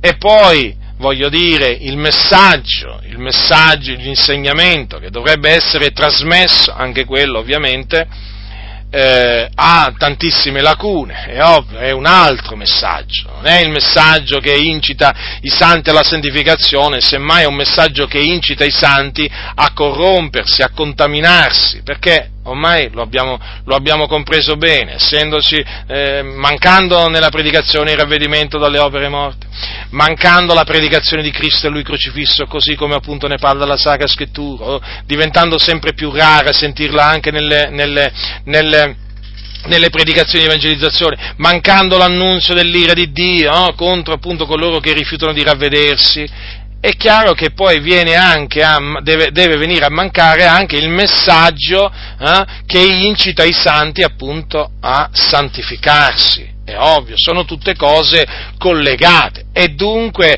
alla fin fine, eh, diciamo, ecco perché vi dicevo che ci sono tanti poi che si illudono di essere cristiani, perché la Bibbia dice se dunque uno in Cristo egli è una nuova creatura, le cose vecchie sono passate, ecco sono diventate nuove, perché appunto costoro non sono in Cristo? Perché le cose vecchie, le cose vecchie sono ancora là, non è che sono passate, sono ancora là, anzi spesso, spesso alle cose vecchie di prima se ne aggiungono altre di cose vecchie, perché tanti credenti assumono dei vizi e dei peccati nelle comunità che prima non avevano. Rendetevi conto oggi in molte comunità che cosa succede? Praticamente ci sono persone che unendosi a certe chiese diventano peggio, peggio di, come erano, di, come, di come erano prima.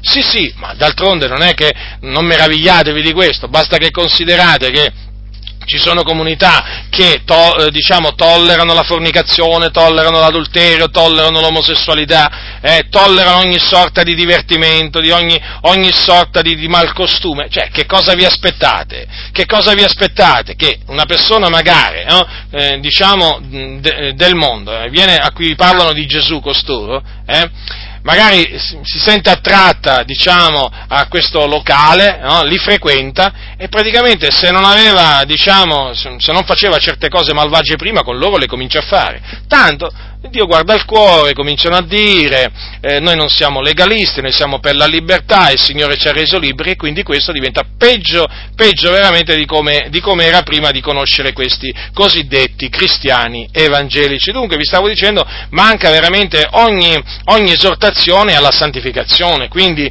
cioè, voi non potete sentire a costoro predicazioni contro la fornicazione, contro l'adulterio, contro l'omosessualità, contro il ladrocinio, contro la bestemmia, contro le parolacce, eh, voglio dire, contro l'ornamento esteriore della donna inverecondo, inverecondo e lussuoso, non potete sentire parlare contro contro il trucco, contro il rossetto, non potete sentire parlare contro i tacchi a spillo, non potete sentire parlare contro i gioielli, non potete sentire parlare contro le minigonne, d'altronde se Dio guarda il cuore, voglio dire, che bisogno c'è di predicare contro le minigonne, non potete sentirle queste cose, no? No, no, e chi si permette di appunto parlare contro queste cose, poi ecco che cosa gli aspetta, eh? Il Consiglio di Chiesa, eh? il Tribunale dell'Inquisizione praticamente, il Tribunale dell'Inquisizione perché ormai, ormai bisogna parlare in questi termini, eh? voi infatti sapete che il Tribunale dell'Inquisizione in molti casi condannò a morte proprio dei credenti, dei veri credenti, e qui ormai certi consigli di chiesa sono diventati dei tribunali di inquisizione dove vanno a inquisire, dove vanno a condannare, perché li ti condannano poi, eh?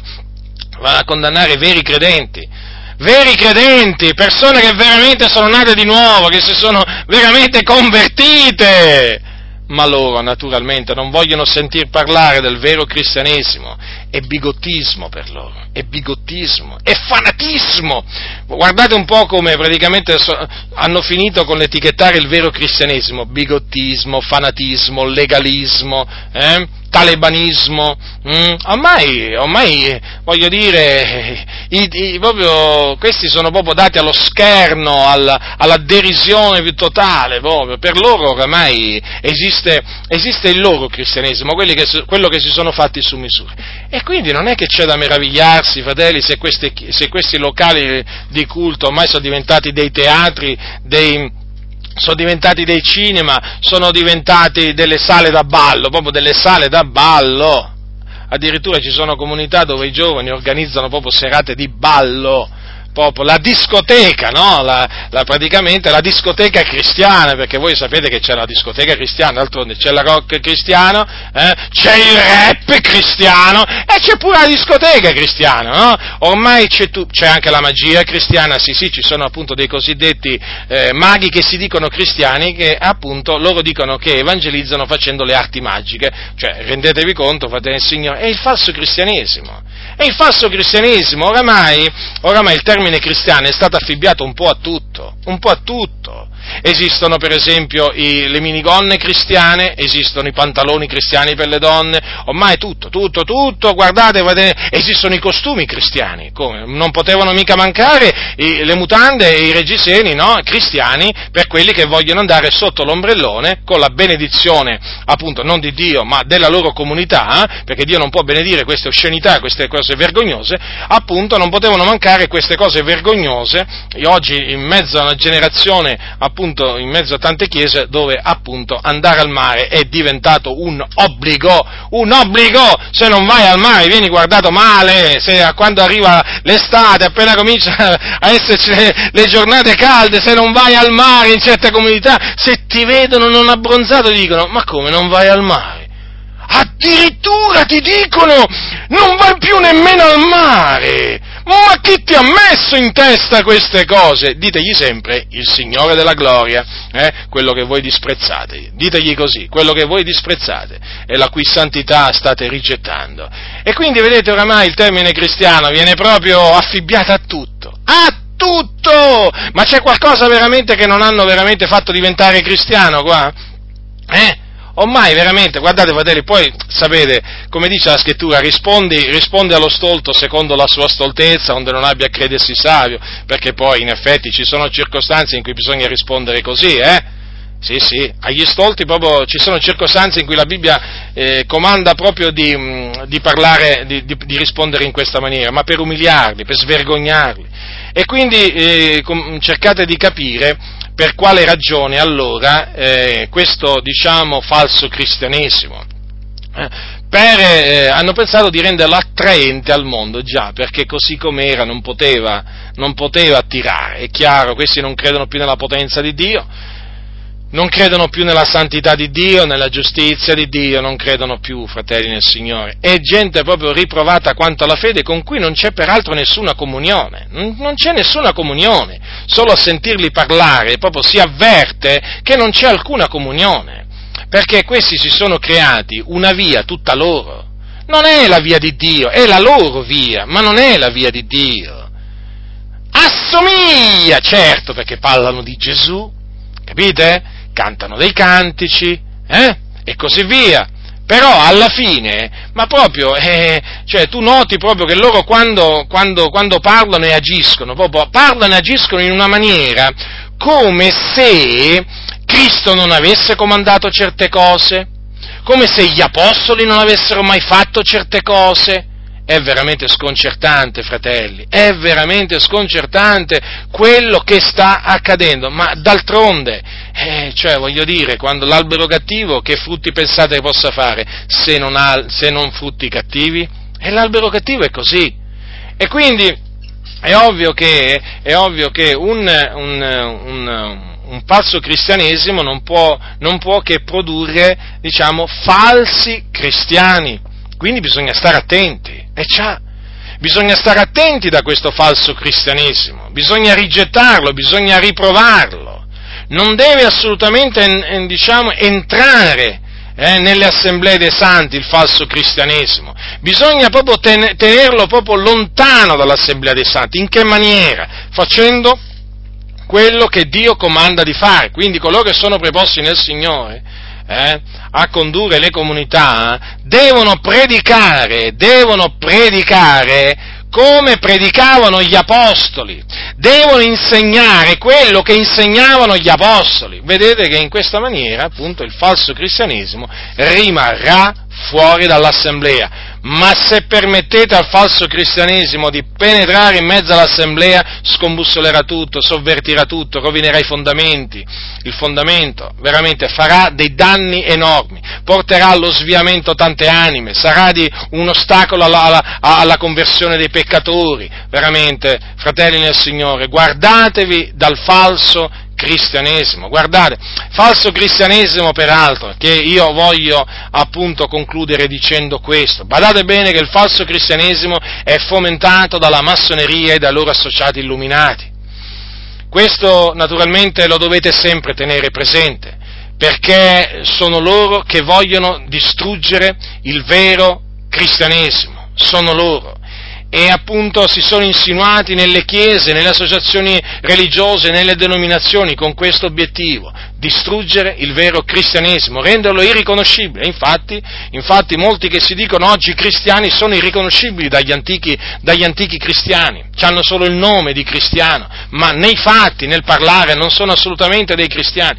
Allora vi stavo dicendo appunto che la massoneria e gli illuminati eh, hanno come obiettivo la distruzione del cristianesimo, e quindi è ovvio che hanno tutto l'interesse ad annacquare il messaggio, eh, a far sì che eh, non si predichi il ravvedimento, a far sì che si predichi sempre di meno la croce di Cristo, a far sì che appunto non si predichi l'ira di Dio contro i peccatori, a far sì che non si predichi la santificazione, non si insegni la santificazione ai santi, perché loro sanno che in questa maniera si distrugge il cristianesimo, già, e si porta la Chiesa all'apostasia. Certamente, si porta la Chiesa all'apostasia, perché quello è il preludio all'apostasia, fratelli nel Signore. Quello appunto che si propone di fare la massoneria e quello che si propongono di fare gli illuminati. Eh? Chiaramente devono portare il mondo appunto sotto un governo unico mondiale, devono creare una religione unica mondiale, quindi il cristianesimo deve perdere le sue peculiarità. Eh? Deve perdere le sue caratteristiche, eh, diciamo, eh, le deve perdere per forza di cosa. E allora in che maniera le deve perdere? In questa maniera, eh?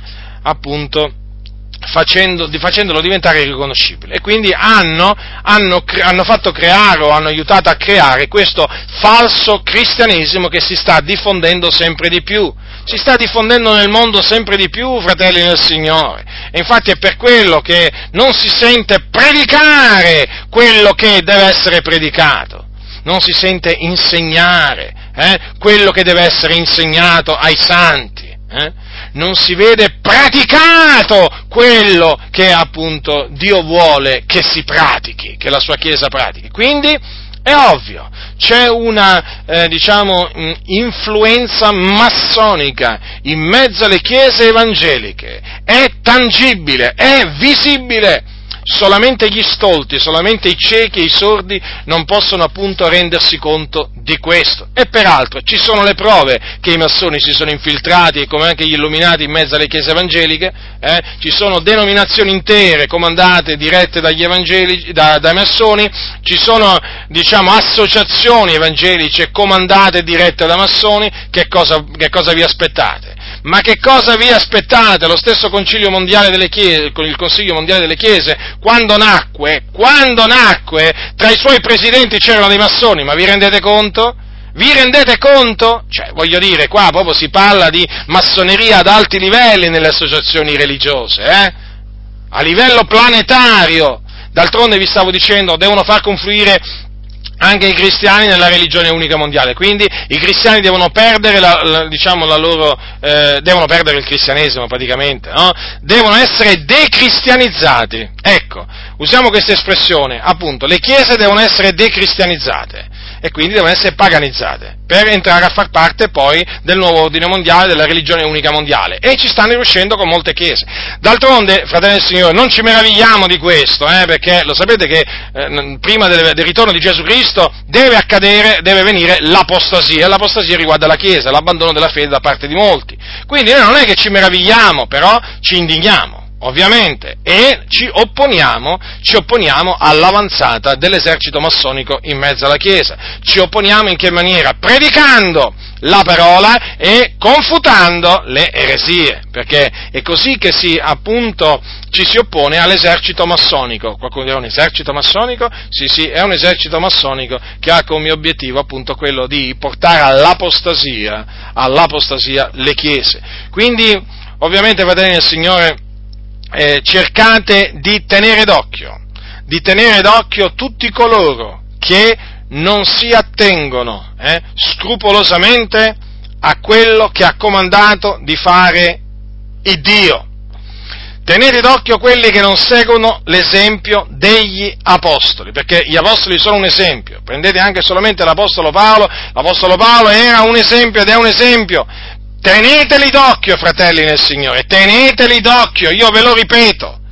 Eh, quelli che non si vogliono attenere sane, al modello delle sane parole di Paolo, non si vogliono attenere, diciamo, al modello di vita che, di cui Paolo è stato l'esempio.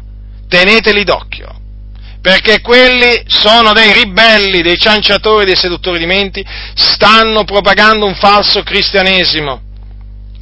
Stanno propagando un falso cristianesimo. Quindi che dovete fare? Dice l'Apostolo Paolo di ritirarsi da costoro, di separarsi, perché costoro non servono il Signore nostro Gesù Cristo, no, non lo servono. Allora chi servono? Servono il loro ventre e con dolce lusinghiero parlare seducono il cuore dei semplici. Badate che ne hanno sedotti tanti, badate che ne hanno sedotti tanti. D'altronde, questi qui oramai, questi qua che propagano il falso cristianesimo, è ovvio che per portare a compimento il disegno che c'è dietro, cioè quello della massoneria degli illuminati, devono per forza di cosa agire così, eh? E quindi per, far, eh, per farli unire alle, alle, alle, religioni, per esempio ai musulmani, ai buddisti, agli induisti, è ovvio che devono in tutte le maniere cercare eh, di decristianizzare i cristiani. Eh, perché come fanno altrimenti a mettersi con i musulmani? Eh? Se, se, uno, se, uno, per esempio, eh, va da un musulmano e gli dice tu ti devi ravvedere e devi credere nel Signore Gesù Cristo, nella sua morte e nella sua resurrezione, altrimenti vai all'inferno se continui a credere in Maometto. E come fa uno che parla in questa maniera ai musulmani eh, a intavolare un dialogo interreligioso con i musulmani, a collaborare con i musulmani per risolvere i problemi, diciamo, per esempio, i problemi sociali come la miseria e così via? E non può. Allora cosa bisogna fare? Bisogna fargli capire al fondamentalista di turno che non si deve parlare così. Non si deve parlare così, eh? Con i nostri fratelli musulmani, già perché usano questa espressione, eh? questi ministri del diavolo. I musulmani non sono nostri fratelli, assolutamente, sappiatelo questo, eh? sappiatelo perché hanno un altro Dio, eh? non, eh, sono proprio veramente contro il Signore Gesù Cristo, eh, hanno un altro Evangelo eh? e quindi l'anatema, l'anatema è sopra, sopra, di loro. D'altronde loro non, non credono loro dicono che praticamente Gesù non è morto sulla croce per i nostri peccati. Basta solo questo, poi dicono che Gesù non è il figlio di Dio, bastano queste due, solo due cose per farvi comprendere appunto che un cristiano con un musulmano non si può mettere. Allora cosa fanno appunto questi corrotti?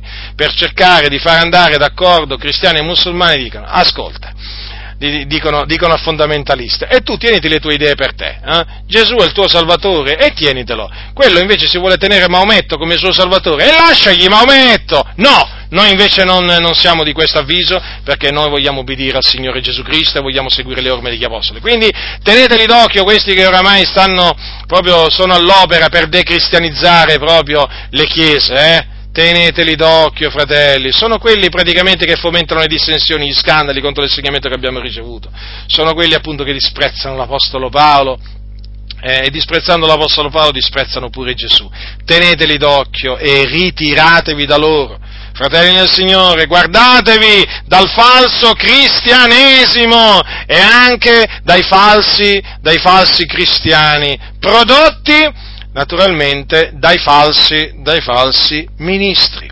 La grazia del Signore nostro Gesù Cristo sia con tutti coloro che lo amano con purità incorrotta.